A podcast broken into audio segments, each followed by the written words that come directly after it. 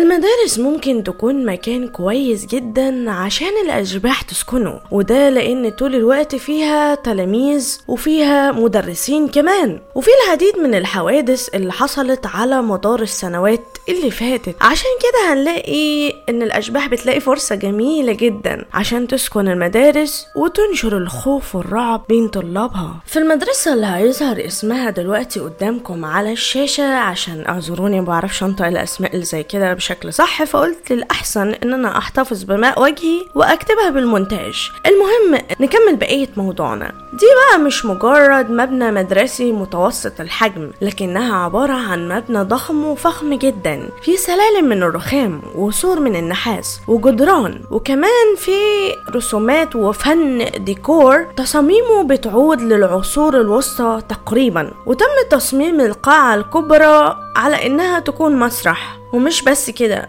ولما كان بوب ديلان لسه طالب في المدرسة دي قام بأداء عرض مسرحي على خشبة المسرح ده خلال عرض المواهب. ولكن حتى مع فنانين الأداء المتميزين والتصميم المذهل لكن كان في شيء غريب وهو كرسي وحيد في وسط القاعة. الكرسي ده عليه انتباه كبير جدا. ليه بقى؟ من هنا تبدأ بقى أسطورتنا فعلا. بيقال أن المدير بيل اللي هو مدير المرحلة الأولى من المدرسة اللي هي لما كانت لسه جديدة كان بيشتغل جوه المدرسة دي سنة 1927 في أواخر الستينيات ولكنه اتوفى. اتوفى نتيجة سقوطه على رأسه أثناء جلوسه في المقعد 147 ومن الوقت ده مفيش أي شخص بيتجرأ إن هو يقعد على الكرسي ده عشان بيحس ببرودة شديدة وعدم راحة كده. وفي أوائل التسعينات واحد اسمه تشاك بيري التقط صورة في الوقت ده للمسرح. كانت في عام 1979 طبعا اللي حصل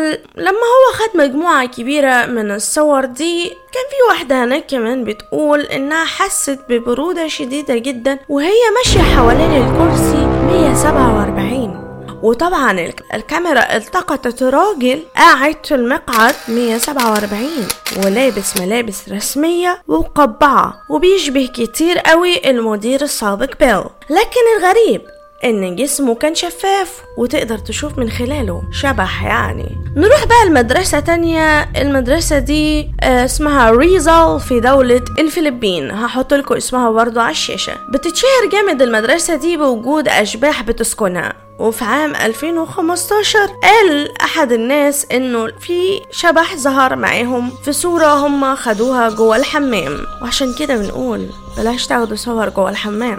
المهم كانوا الاتنين واقفين عشان يلتقطوا صورة سيلفي قدام مراية الحمام وبعدها مشوا عشان يكملوا دروسهم تاني بقية الفصول يعني. ولكن المفاجأة إن هما لما رجعوا عشان يشوفوا الصور الشخصية اللي هما التقطوها اكتشفوا وجود شخص غريب واقف معاهم في الخلفية ورا واقف تحديدا جنب سلة المهملات. ولما عملوا فحص دقيق بدت وكأنها بنت صغيرة ليها شعر أسود طويل وبترتدي ملابس سودة وبتبص على الصديقتين دول وهم بيلتقطوا الصور. والوقت ما خدش الموضوع ما خدش وقت طويل لحد ما انتشرت الصورة دي في كل حتة. وطبعا مستخدمي التواصل الاجتماعي فورا نشروا الصورة وكتبوا عليها إن الشبح بيشبه إلى حد كبير شخصية سمارة من فيلم الرعب بتاع The Ring وطبعا الأطفال قالوا ان ممكن يكون في حد زور الصورة ولكن أكد الخبراء إن الصورة أصلية بنسبة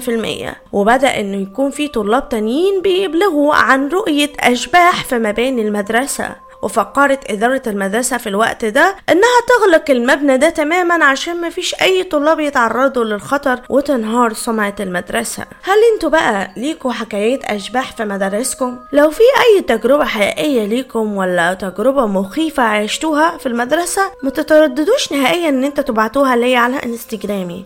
اسمه جانا يوتيوبر هيظهر قدامكم على الشاشة. أشوفكم في الحلقة القادمة من برنامج قصص لم تخرج إلى النور.